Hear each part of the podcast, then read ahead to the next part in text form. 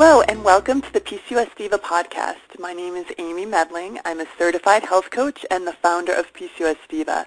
My mission is to help women with PCOS find the tools and knowledge they need to take control of their PCOS so they can regain their fertility, femininity, health, and happiness.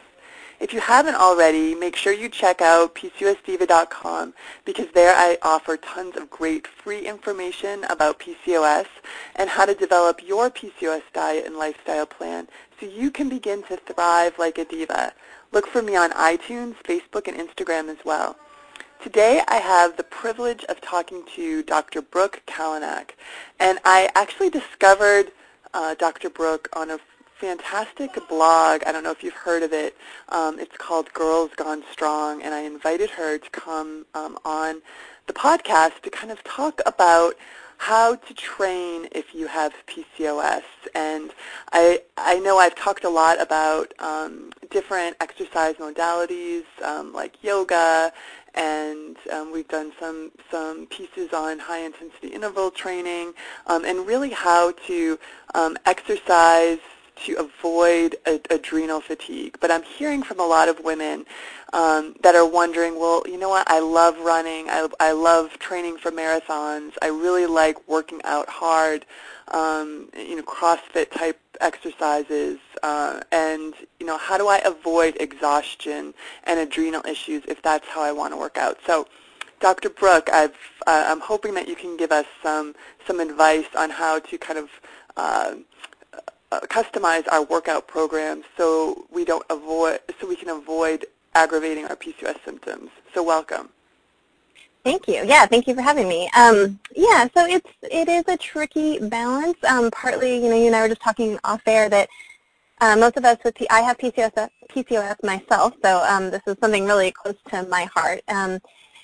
But part of the issue with women with PCOS is we don't just have PCOS. We have a lot of other things going on, and it's very common to not only have some sort of dysregulation with your female hormones and the hormone insulin, but to also have issues with adrenal stress issues, thyroid issues, inflammation. And so there's the whole, usually symphony of stuff that's going on with us. And so it's very rare that I ever see a woman who just simply is dealing with PCOS. They're out there.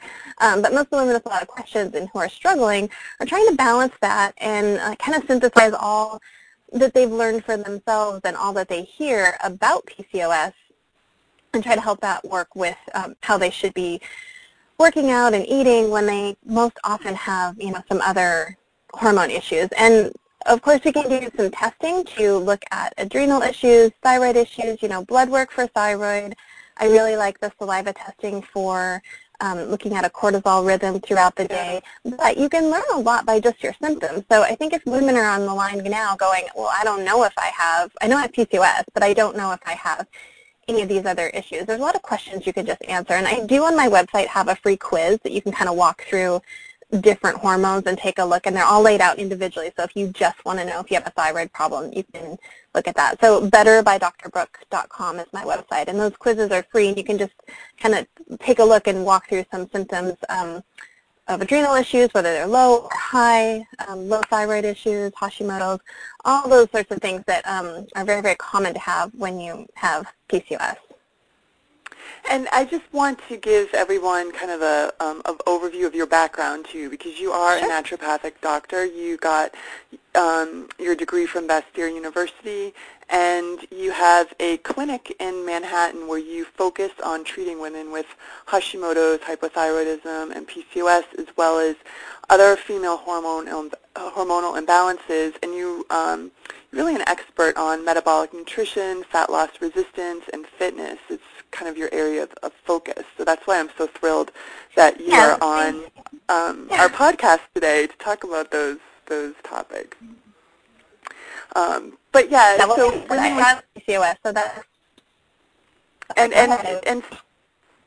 so I guess I think what I wanted to ask you is, in addition to like the testing to kind of figure out sort of what type of PCOS you're dealing with, adding finding out if you have a thyroid condition or if you have cortisol issues.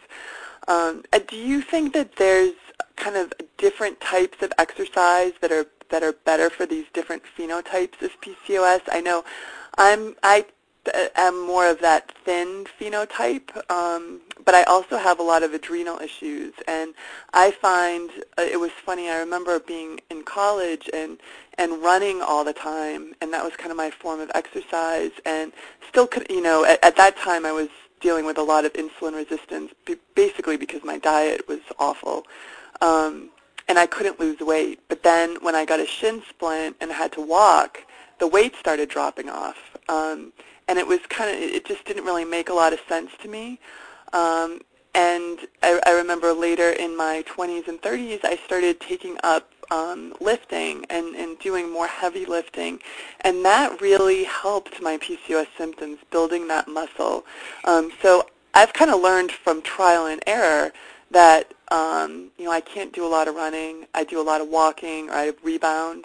And then I really like resistance training, like Pure Bar, or using exercise bands instead of like the heavy weights, because I find that I bulk up too much with heavy weights. So maybe you could, I'm wondering if the best way to approach this is maybe look at sort of these different phenotypes of PCOS and maybe talk about the best types of exercise for us. Yeah. So, well, and also it's important to kind of look at what someone's, you know, I work with a lot of women with PCOS that want to lose weight. So there's that whole thing. And then there's other women who maybe are not looking to lose weight, but they're trying to improve their body composition just by being stronger, or they're just trying to be, you know, healthy and active, or they're just trying to help use exercise to be healthy and manage their PCOS symptoms.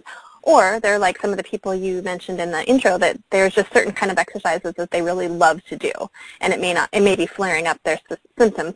So yeah, there's a categorization, I guess, going around of PCOS of there's lean type and heavy type, and I just don't love that, because I think we kind of associate heavy with bad. And lean with good. And I feel like a lot of us have a lot of body image stuff that goes on, and we don't really need that label. One more thing to contend with. So I like to keep it a little less personal and a little more about the biochemistry. So what's going on with PCOS women when they look so different? And this is such a huge problem, because, you know, you hear women that go into their doctor saying, I really think I might be dealing with this, and or their personal trainer, and that person says to them, well, you don't look like you have PCOS. So, you know, I'm not even going to bother looking past that. So hopefully this is, you know, changing. I think more and more experts are talking about the range, and hopefully we'll have a new categorization and a different way to think about PCOS than the way we do now, which is, I think, it's a very limiting. So when we think of women that are all dealing with some form of insulin resistance, we have to remember that that's not a black and white thing. There is a degree of insulin resistance and a degree of insulin sensitivity for women to women throughout the day and tissue to tissue. So most of the time we're thinking about, are you resistant, are your muscle cells resistant to the message of insulin? Are your fat cells resistant to the message of insulin?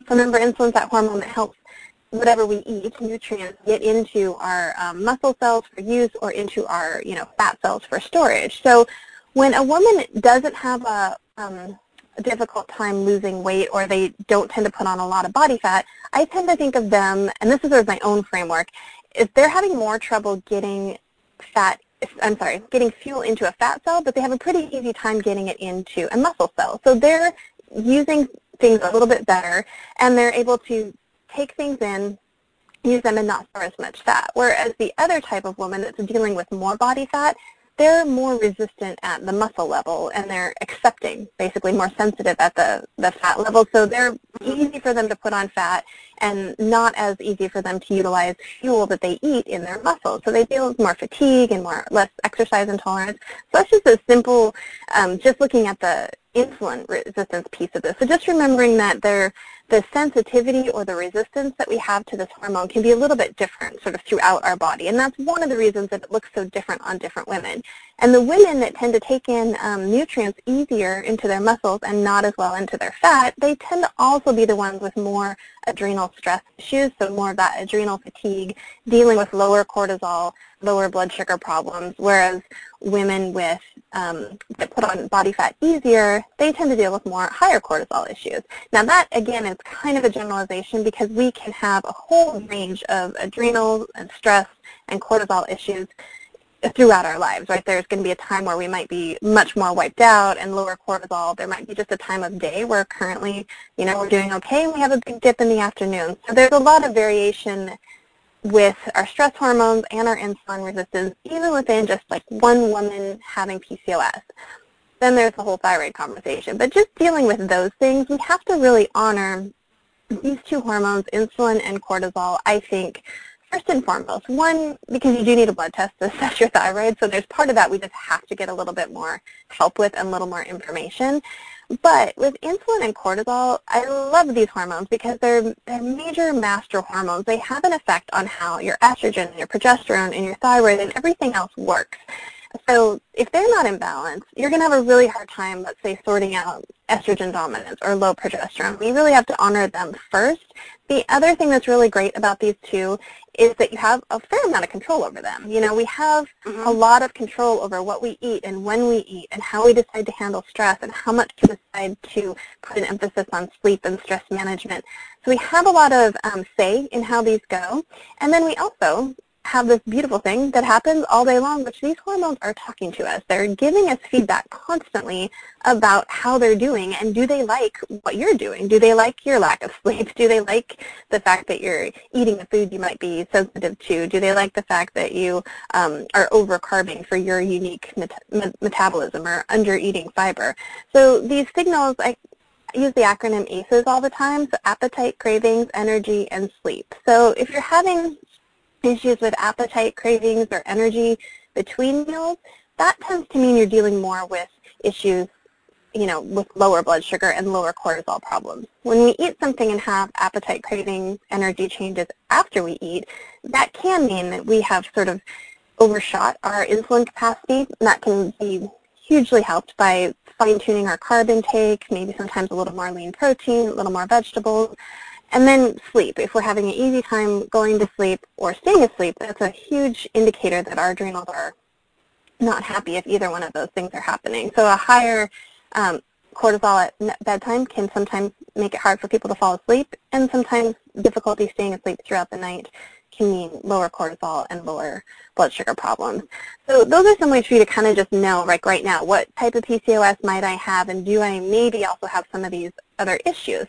So when it comes to trying to train, so if you're somebody that wants to work out, whether you enjoy it or you're trying to lose weight, what we've always done is like, well, just go do more, right? Like just go start doing some more stuff and eating less.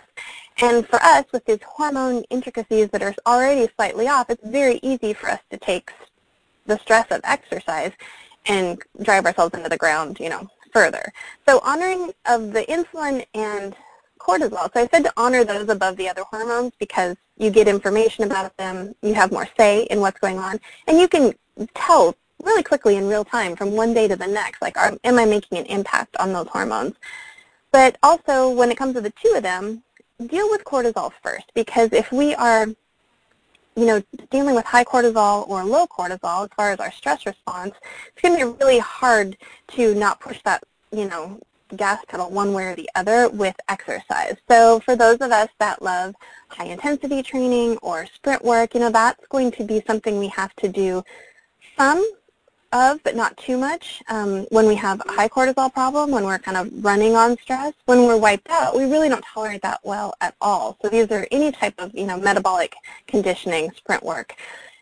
And then we think about cardio, we've got, you know, walking is sort of, I call the great cortisol normalizer. So whether you know where your cortisol is, you should be able to walk a lot and have that for the most part. We do have some people that don't even tolerate that well when we get into some issues with autoimmunity and thyroid. But when we're just dealing with stress, walking is great. It takes a lot of time, and some women, you know, don't like that aspect of it, but it is something you can do and trust you're not going to push the scales in a negative way, regardless of where your hormones are at. And it's another great way to utilize your muscle mass to improve your insulin sensitivity, because it's just sort of slow, gentle, doesn't tweak the stress response too much. But many women don't, they kind of shy away from the weights and they go towards lots of cardio because it's just kind of always what we've been told to do. And it's easy, right? A lot of people, most people, even if you have a gym membership, you can go running. But the trouble with those, especially when it comes to weight loss, is that longer distance cardio, so we're talking like that cruising along for 45 minutes to an hour jogging or on the Stairmaster, it will raise cortisol. All exercise will. So exercise is a stress. But if we're going for weight loss or fat loss, we get this cortisol rise, but we don't trigger that kind of magic fat-burning combo of cortisol plus growth hormone and testosterone, more so growth hormone for women. So we spend a lot of time and effort. We can kind of push our adrenals in a negative way. We don't get that kind of magic hormone brew to really dip into fat loss. And if you're a PCOS woman like me who, you know, struggles with the burning fat piece of it, that's really frustrating, right? So not only am I making my metabolism a little less effective, I spent time and energy and didn't get very far. So that's kind of a lot of stuff when it comes to insulin and cortisol and exercise. Is there any part of that you want me to expand on or any more specific question to kind of dig into that a little deeper? Well, I think you're just really showing us that it isn't an issue of calories in, calories out. You know, you take in 500 calories and then you see the little calorie meter go up on the treadmill that, okay, I've just burned 500 calories, so now I just erased the donut that I just ate. I mean, it just doesn't work that way. Yeah, we've always been told that, right? We've kind of, I think we're moving away from that, and especially, so at the end of the day, yeah, you got to burn more than you take in. Now, how do you get there isn't as simple as just like, well, let's subtract from here and add more time on the treadmill. So it doesn't, we don't work so much like a math equation. The real kind of magic of it is, can you create that caloric deficit by balancing your hormones for two reasons. One, you've already got a hormone problem. You know, you're not just the average woman with, well, I don't know if there is an average woman with no hormone problems anymore, but when you've got PCOS, we have at least one hormone issue. Likely you also are dealing with low progesterone, estrogen dominance, high or low cortisol, and possibly a thyroid issue. Many of you are dealing with oxidative stress and inflammation, food sensitivity, lots of GI disruption.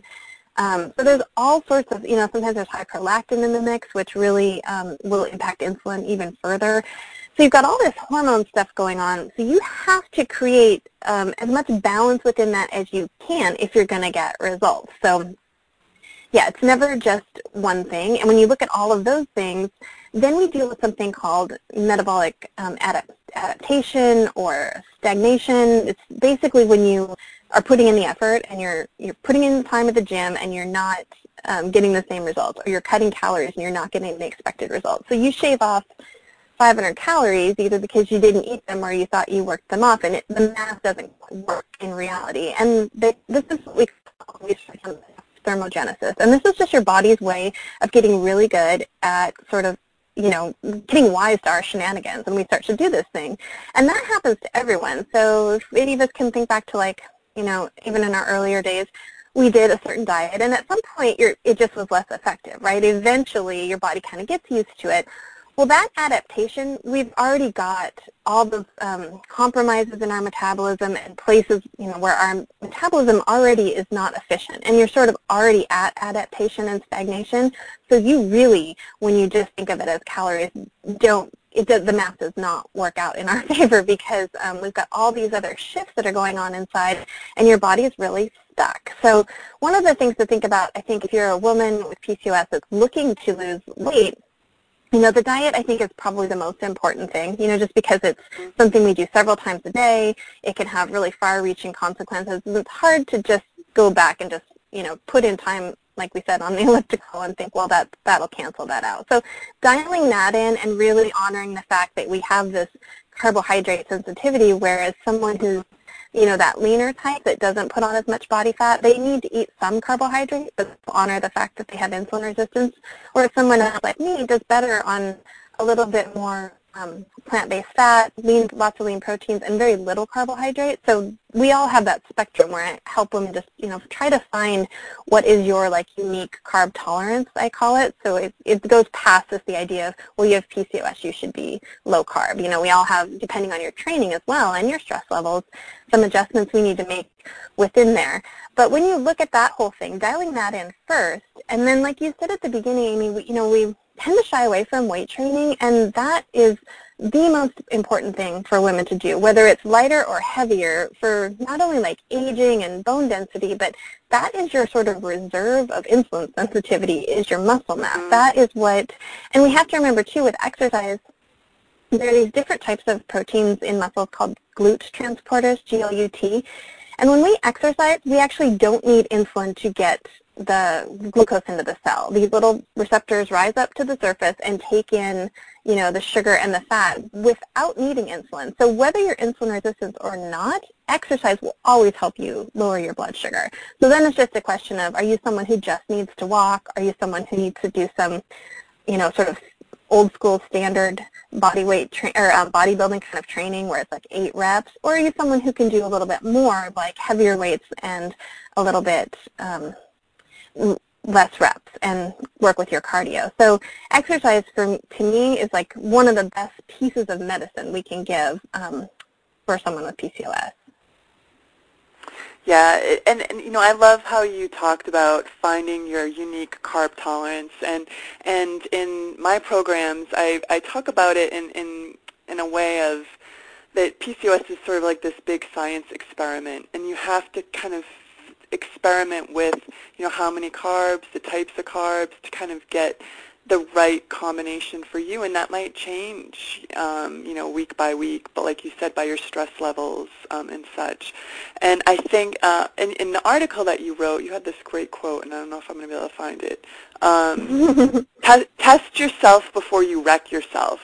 And you talk about that in terms of exercise too. And again, it's like this experimentation, and you have to figure out what works best for your body by really getting in tune and listening to the signals and the messages that you give us. So maybe you could talk a little bit about that idea about testing yourself before you wreck yourself. I think that's probably what those, the women that are really wanting to train harder, what they need to hear, the message they need to hear. Yeah, so you've probably got information on your side about that. I definitely have, finding your unique carb tolerance all over my website. So looking through some of those and take the time to figure that out. Don't also think that all that stuff with food sensitivities and all, wheat issues and dairy issues, those are really big deals for women with PCOS. And not every woman with PCOS is going to have an issue with certain, like those bigger culprits, but it's really common, either because it's a sensitivity or because those foods actually create some unique insulin responses. So there's a protein in, there's something called amylopectin in wheat, and that is something that is just causes a bigger insulin response and a lot more inflammation. So sometimes it's not so much that you have celiac or gluten issues, but digging in a little bit, because you may just have an exaggerated insulin response to wheat-based things.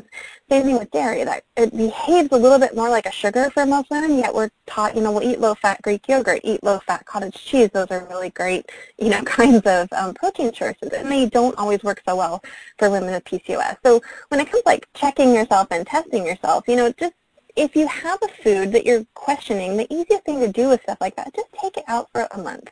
And that might seem like a long time, but pay attention and check yourself and test yourself a little bit and see if you do better. And maybe it's not something you can never have, but maybe choosing that as one of your main foods that you have a couple times a day or at least several times a week maybe won't work for you as well as something else, might. And then when it comes to exercise, we've got, I think, a couple camps of people who, so there's one, the women who really love to exercise, but they realize that it's flaring their symptoms or making their PCOS, worse somehow. So if we've got someone who, like you mentioned, a marathon trainer, somebody who really loves to run a lot or train for those big events, or you've got someone who's doing a lot of CrossFit, which can just be very metabolically demanding. It's a lot of high-intensity training.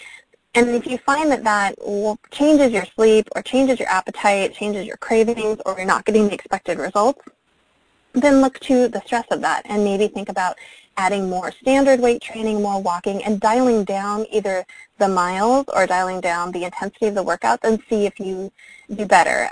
We were talking before the show, Amy, as well, that I put together finally a guide to managing your training and adjusting your training for your hormones. I've got all this in one spot here, finally, again, at my website, betterbydrbrooke.com. But when you're doing something and you feel like you're hitting the head against the wall, we have to listen to that. So it may be something that you love. And I talk to a lot of people who, not so much the marathon runners, but I do talk to a lot of women who, love things like CrossFit, or they love just doing high-intensity training, and then they're feeling achy, they're feeling tired, they're feeling sore, and they're just not recovering as well, and they're definitely not getting the results that they want. So we always have to remember what worked for us before may not work for us now. Like you said, time marches on, things change throughout our cycle. You know, there might be a type of training that you do better on the first 2 weeks of your cycle, and you have to dial it down the second 2 weeks because you're dealing with adrenal fatigue and lower progesterone, and those more intense or longer duration workouts affect your sleep more profoundly, you know, let's say the week before your period, when you really need some resources to make progesterone.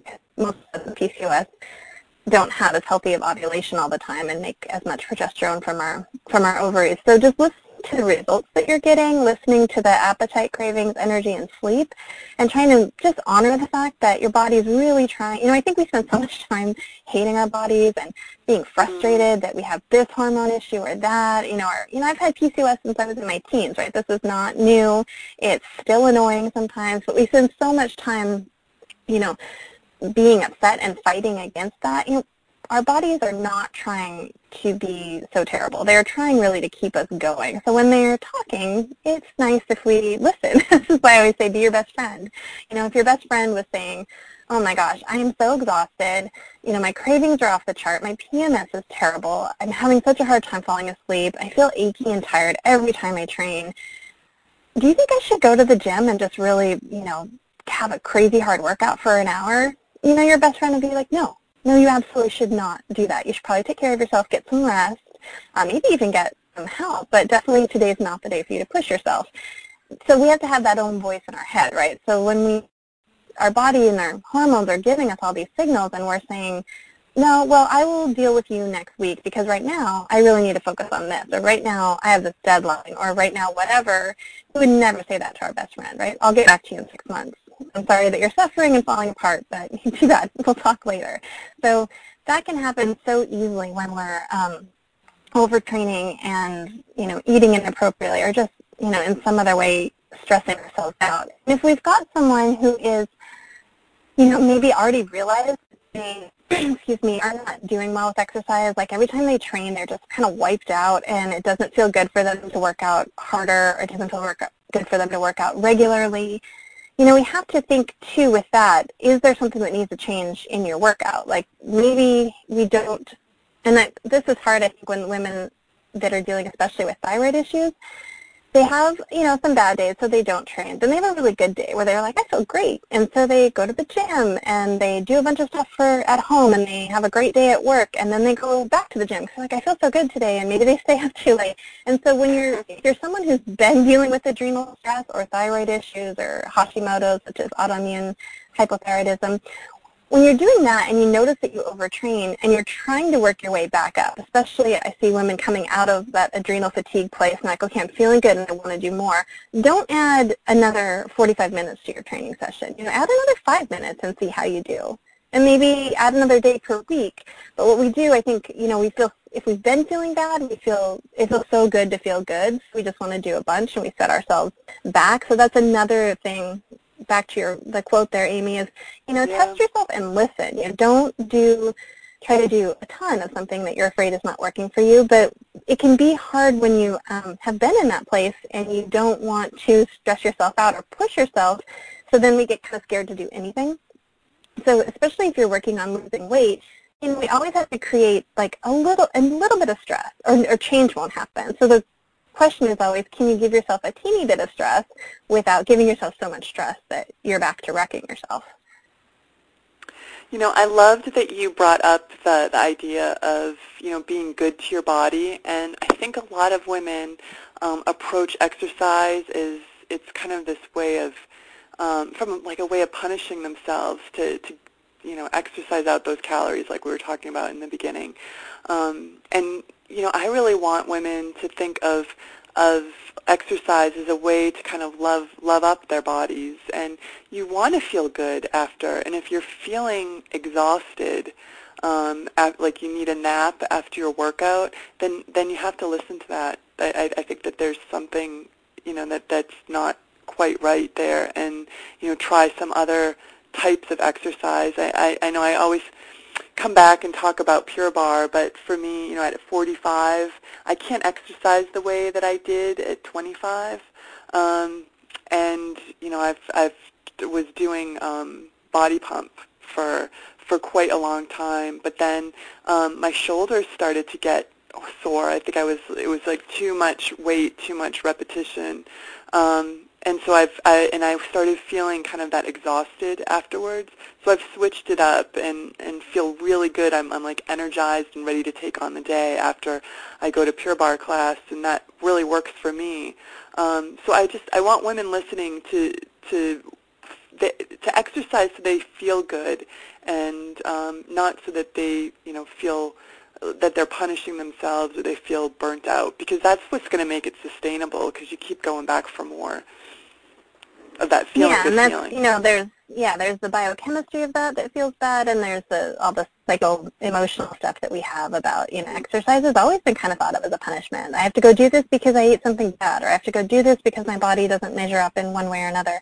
And that's a whole important conversation that you mentioned. Girls Gone Strong, so I was one of the original advisory board members for Girls Gone Strong, and that's definitely something they talk about a lot is, every body's a good body, and we have to honor this body that we have, and no one ever got anywhere, no one ever got happy hating it into change, so if you're someone who's like, I'm trying to work on, maybe you had a baby and you're trying to work on getting stronger again and getting your body to a place where you feel more comfortable or more at home. And, I'm very gentle with women when they're postpartum. That takes a long time to put things back together. I don't think that postpartum ever ends. I think our bodies we're forever changed by babies, and we're forever changed by decisions we make. I talk to women who maybe they don't have children, but they've, high-level executives, and they've, done great things in their career, and we made compromises with our, stress and our hormones. So a lot of stuff can happen for women, and we have to just continue to listen and continue to kind of honor the choices we've made and where we're at. And it doesn't always fit sometimes with, our goals in the gym, or our goals, to have our body look or be a certain way. And if we're going to go about changing our body in any way, whether you want to get stronger or you want to lose body fat, going about it from a place of love is going to just be so much less miserable, right? You still got to do the work, but it's not, I always say nourish, not punish. Food is nourishment, exercise is nourishment, but we always have come at it from, from the other way. That's why I always go back to the just simple analogy of be your best friend. Like, what would because I think so many women, they're like, well, I don't know how to do that. I don't know how to listen. And, think about how your best friend talks to you, or how you would talk to your best friend, and just adopt that voice. And I think, too, with PCOS in particular, you mentioned earlier getting bulky. I am one of those people as well. I put on muscle really easy. I'm really quite strong. I also really love heavy strength training. And so it's funny, when I used to run and sort of run myself into the ground, because I always just wanted my legs to be smaller. They're smaller, but not leaner, because that was causing a lot of stress response for me, so it wasn't burning body fat very effectively.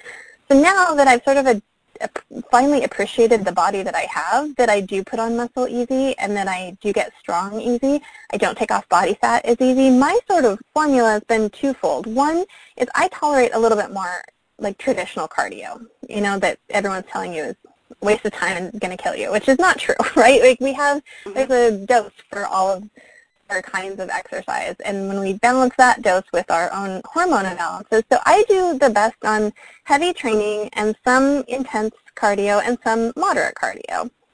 And I've also had to balance my metabolic issues with my mindset around the fact that I am, unless I do things that drive my hormones crazy, I am not going to be super, super skinny. I'm not going to be super small, because if I keep myself healthy and keep my body fat low, I train a little harder and I put on some muscle. And I've had to sort of get my head around the fact that that's okay. I'm going to make this body that I have the best that it can be, rather than sort of punishing it and trying to just make it something it's not. So my legs right now are probably in some ways bigger than they've ever been, but leaner, because I've kind of found my own, formula.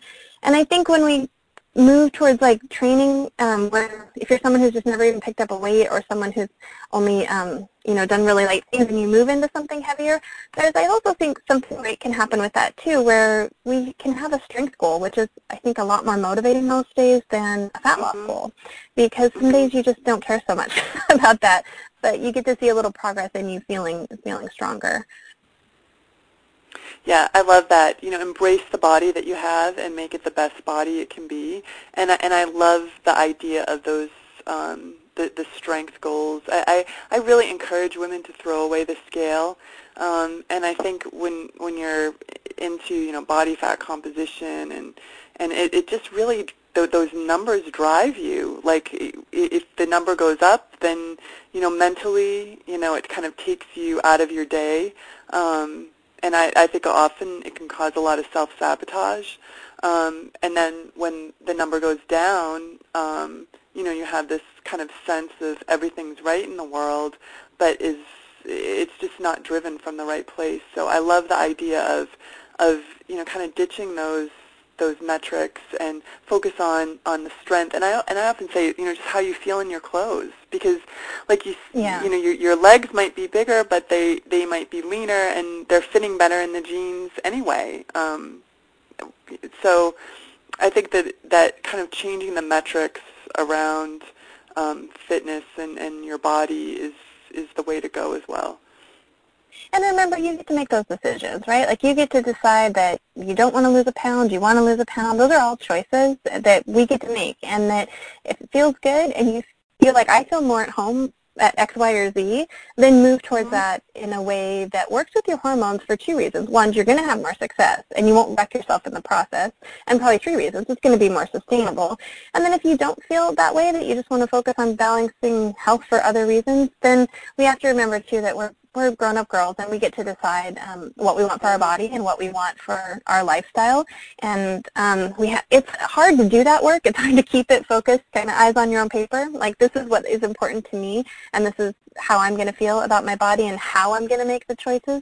But when we've got stuff like, you know, PCOS or thyroid issues, you know, we just have, I think, one other layer to honor, and that's the fact that we already have a somewhat, you know, kind of deranged metabolism, and so much of the popular advice is just going to blow up in our faces. And it's why you and I help so many women just with this one condition, because these women are super frustrated, and we get it, right? We've been there.